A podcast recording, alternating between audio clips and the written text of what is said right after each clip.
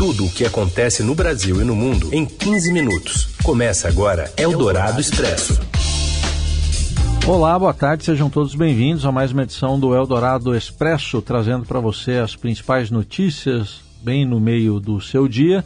E eu sou Raíssen Abac e apresento para você estes destaques ao vivo aqui pelo FM 107,3 Eldorado, mas também em formato de podcast. Aí você pode ouvir em qualquer horário, então se eu falei boa tarde, pode ser boa noite também. Vamos aos destaques desta sexta-feira, 4 de junho de 2021.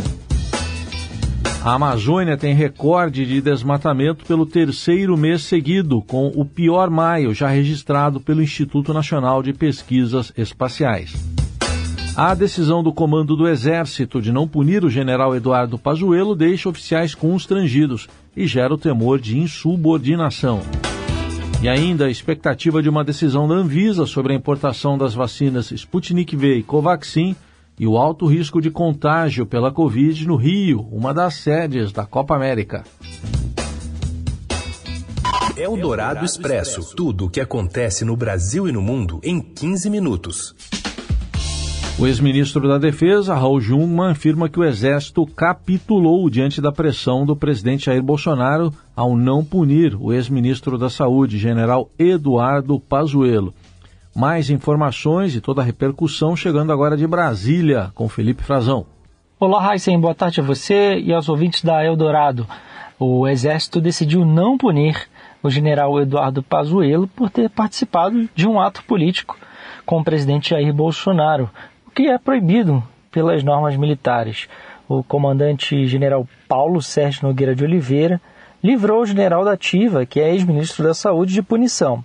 O comandante concluiu e divulgou essa informação ontem que Pazuello, no seu entendimento, não cometeu nenhuma transgressão disciplinar ao subir num carro de som e discursar em defesa de Bolsonaro. O procedimento administrativo contra o general foi arquivado. Em comunicado oficial, o, o Exército informou que, no entendimento do comandante, não houve a prática de transgressão e que ele acolheu os argumentos da defesa de Pazuello.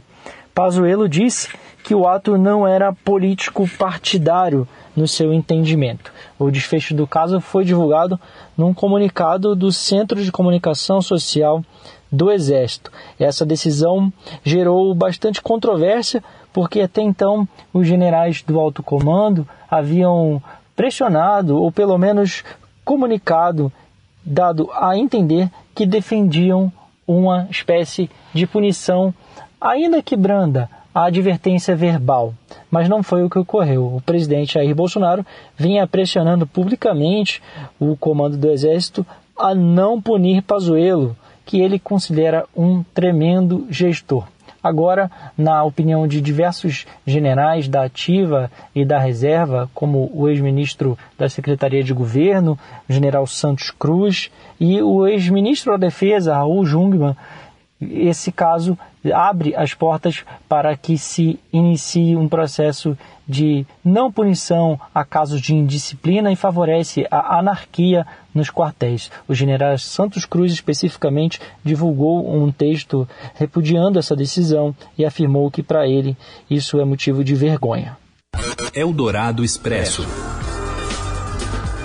Em manifestação enviada ao STF, a Advocacia Geral do Senado defende a regularidade na convocação de governadores para prestar depoimento à CPI da Covid. E nós continuamos com mais informações agora sobre este assunto com a Raíssa Mota. Boa tarde, Heisen. A Advocacia Geral do Senado defendeu a regularidade na convocação de governadores para prestar depoimento na CPI da Covid. O documento foi enviado ao Supremo Tribunal Federal depois que a ministra Rosa Weber pediu informações ao senador Omar Aziz, que é presidente da comissão parlamentar. Ela quis ouvir o Senado antes de decidir sobre o pedido dos governadores para anular as convocações de nove deles, que já foram aprovadas na CPI, e para proibir de antemão novos depoimentos de governantes estaduais.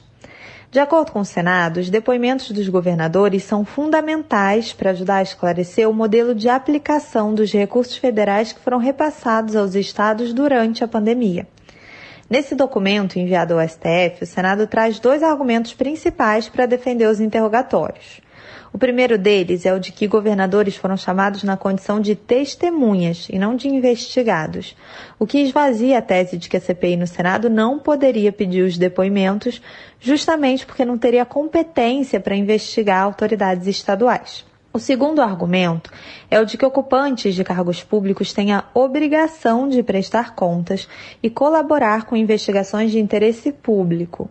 Esse argumento foi usado para rebater a tese de uma alegada prerrogativa de imunidade que blindaria os chefes do Poder Executivo de todos os níveis, então presidente, governadores, prefeitos, de convocações em comissões parlamentares. Toda essa discussão sobre a possibilidade de uma comissão parlamentar de inquérito no Congresso determinar depoimentos de governadores foi levada ao Supremo Tribunal Federal pelos próprios chefes dos executivos estaduais depois que a CPI aprovou as primeiras convocações. Eles falam em constrangimento ilegal. Eldorado Expresso. A diretoria colegiada da Anvisa avaliará nesta sexta, em reunião extraordinária, os pedidos de importação das vacinas contra a Covid, Sputnik V e Covaxin. Em março, a agência rejeitou a solicitação do Ministério da Saúde para autorização excepcional e temporária para importação e distribuição da vacina indiana Covaxin BBV 152. Na época, a direção da agência informou que os dados apresentados não cumpriram os requisitos da, de lei para atestar a qualidade e eficácia da vacina. O Ministério da Saúde tem contrato para a compra do imunizante produzido pela Bharat Biotech. É, Biotech. No início de maio, a Anvisa autorizou a realização de estudos clínicos no Brasil da vacina indiana Covaxin pela empresa brasileira Precisa Farmacêutica. O estudo de fase 3, a última antes de autorização para uso, será realizado em 4.500 voluntários no Brasil, nos estados de São Paulo, Rio de Janeiro, Bahia e Mato Grosso e prevê a aplicação de duas doses, com 28 dias de intervalo. Já o imunizante russo Sputnik V teve a importação negada em abril pela Anvisa por falta de dados básicos para análise do produto e em falhas identificadas pela área técnica da agência que podem comprometer eficácia, segurança e qualidade do imunizante. Segundo a legislação, estados, municípios e o Distrito Federal ficam autorizados a adquirir, a distribuir e a aplicar as vacinas contra a Covid registradas, autorizadas para uso emergencial ou autorizadas excepcionalmente para importação, caso a União não realize as aquisições e a distribuição tempestiva de doses suficientes para a vacinação dos grupos previstos no Plano Nacional de Operacionalização da Vacinação. Eldorado Expresso. Em coletiva de imprensa, na manhã de hoje, o prefeito do Rio de Janeiro, Eduardo Paes, afirmou que a cidade ainda não foi consultada oficialmente para a realização de jogos da Copa América. Do Rio, fala a Daniela Murim. Boa tarde, Heisen. Às vésperas de sediar a Copa América, o município do Rio de Janeiro permanece sob alto risco de contágio por Covid-19, segundo o boletim epidemiológico divulgado nesta sexta-feira pela Secretaria Municipal de Saúde. As medidas restritivas em vigor na cidade foram prorrogadas até 14 de junho. Entre elas está a proibição de público em estádios durante partidas de futebol.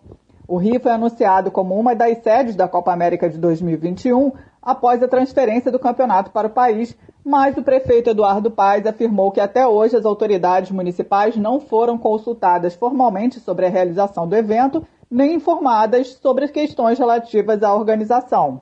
O campeonato tem oito partidas previstas na capital do Rio, sete delas no estádio Newton Santos, no Engenhão, na zona norte da cidade, a partir de 14 de junho, e mais a final no estádio do Maracanã, em 10 de julho. Quanto à necessidade de barreiras sanitárias para receber eventuais torcedores de outros países, o prefeito lembrou que as fronteiras do Brasil estão abertas atualmente e que esse tipo de controle é feito por autoridades federais responsáveis pela vigilância sanitária.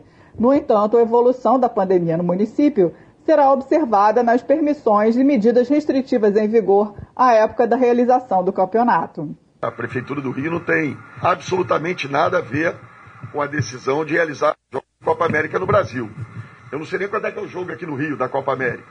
Mas se até lá a situação por acaso se agravar e o decreto mudar, vai mudar e acabou. Se me perguntar a minha opinião, eu acho que é meio inoportuno nesse momento um grande campeonato desse. O avanço da vacinação da população contra a Covid-19 no Rio de Janeiro tem reduzido a proporção de idosos hospitalizados, mas ainda há 1.300 pessoas internadas simultaneamente pela doença. O município já encerrou a vacinação dos grupos prioritários e 42% da população adulta já tomaram a primeira dose da vacina. A Prefeitura vacinará nas próximas duas semanas todos os profissionais de educação pública e privada e mantém o calendário de vacinação da população em geral com idade a partir de 18 anos. Eduardo Paz disse que o fornecimento de vacinas tem sido regular e que não é impossível pensar em acelerar o processo de vacinação da população. Eldorado Expresso. Seguimos no Rio de Janeiro, agora para falar da mulher vítima do desabamento de ontem no bairro de Rio das Pedras, que segue internada na capital fluminense. E de lá ainda as informações agora do Caio Sartori.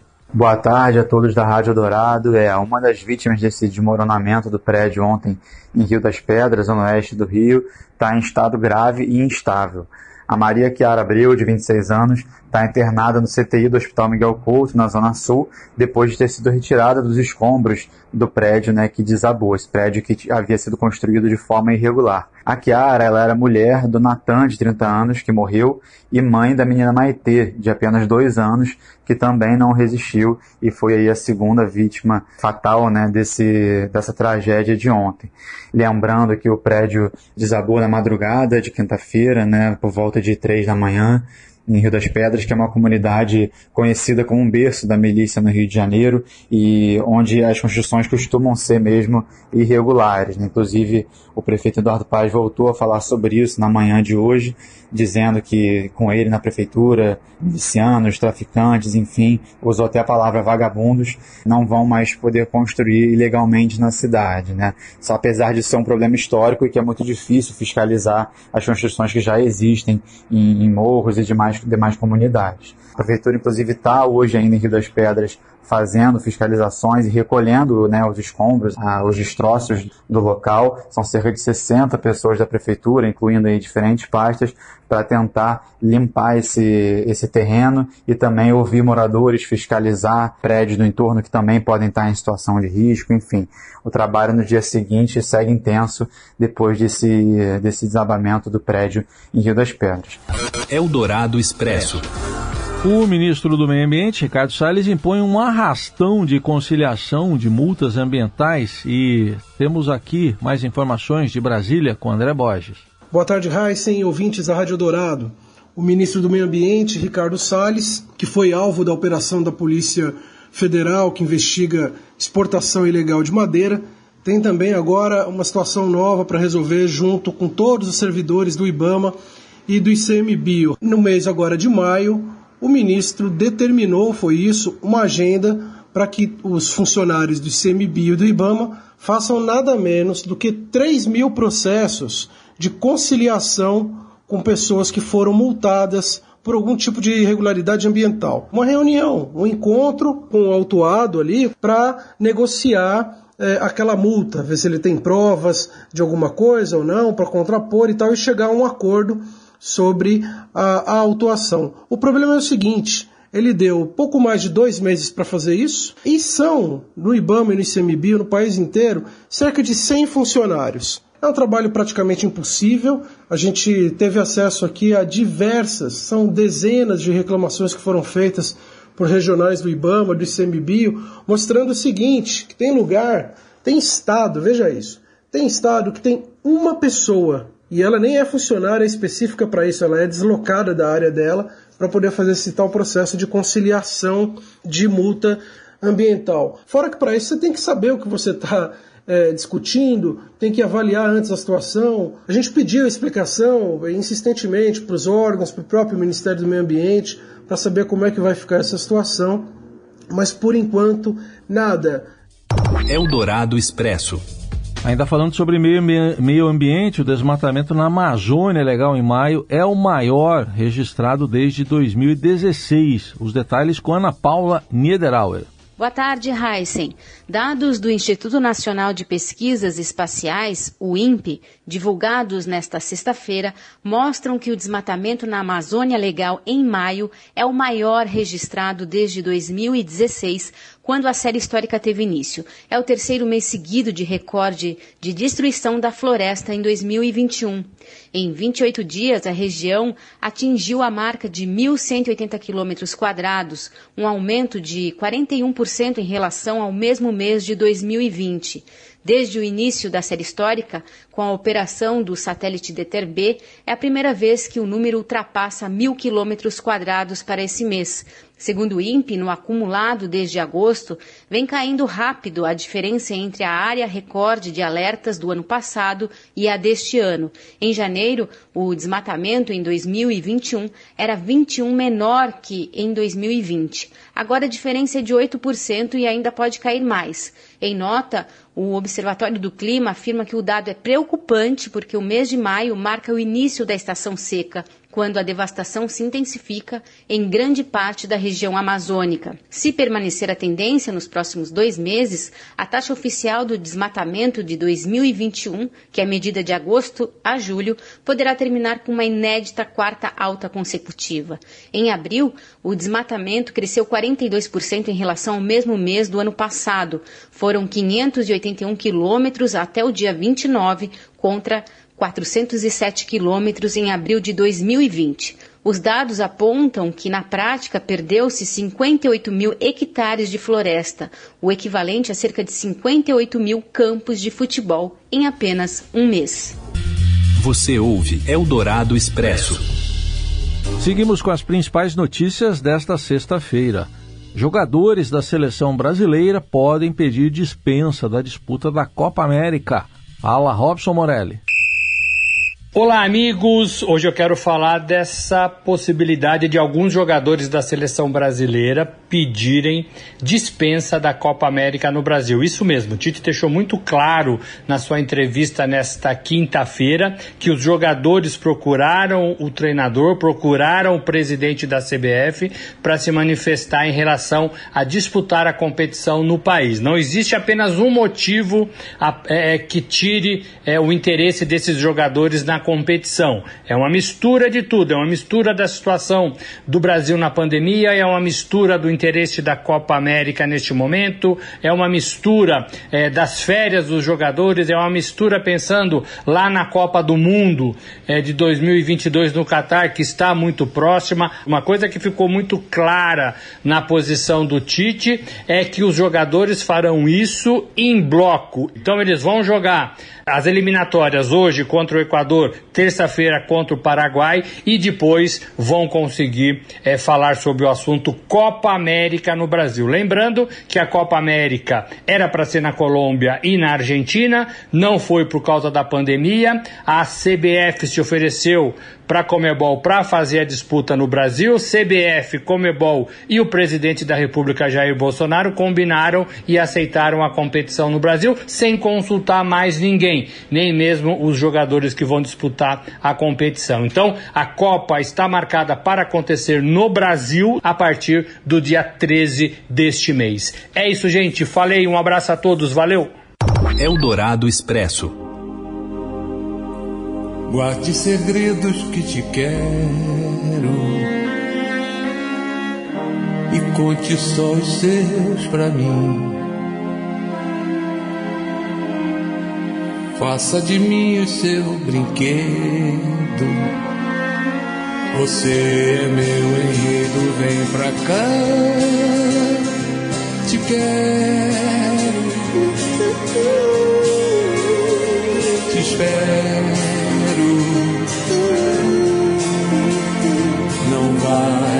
Passar, o amor. A gente está ouvindo Erasmo, Carlos e Marisa Monte. Pode falar dos dois até. A notícia é sobre a Marisa, que em vídeo publicado nesta quinta em suas redes sociais, a cantora Marisa Monte anunciou Portas, seu novo álbum, primeiro depois de quase 10 anos. Ela planejava gravar antes da pandemia, mas com o surto do novo coronavírus ficou difícil fazer planos, de acordo com a artista. No início de 2020, ela tinha muitas músicas prontas e o plano era, em maio, entrar no estúdio para começar a gravar um novo álbum. Em maio de 2019, após uma nova pausa do grupo Tribalistas, ela anunciou que entraria em um período de trabalhos internos e ficaria invisível por um tempo. Porém, em junho do ano passado, a cantora lançou a terceira fase do projeto Cinefonia, que deixa disponível nas plataformas de streaming 30 canções gravadas por ela e que até então só estavam registradas em vídeo, em formato VHS e DVD. Tem gente que nem sabe o que é VHS, mas não dá tempo de explicar. Bom, e o, o Erasmo Carlos faz amanhã 80 anos, então fica aqui a nossa homenagem aos dois. E com Marisa Monte e Erasmo Carlos, a gente encerra essa edição do Eldorado Expresso, desejando para você uma ótima sexta, um ótimo fim de semana. Até segunda.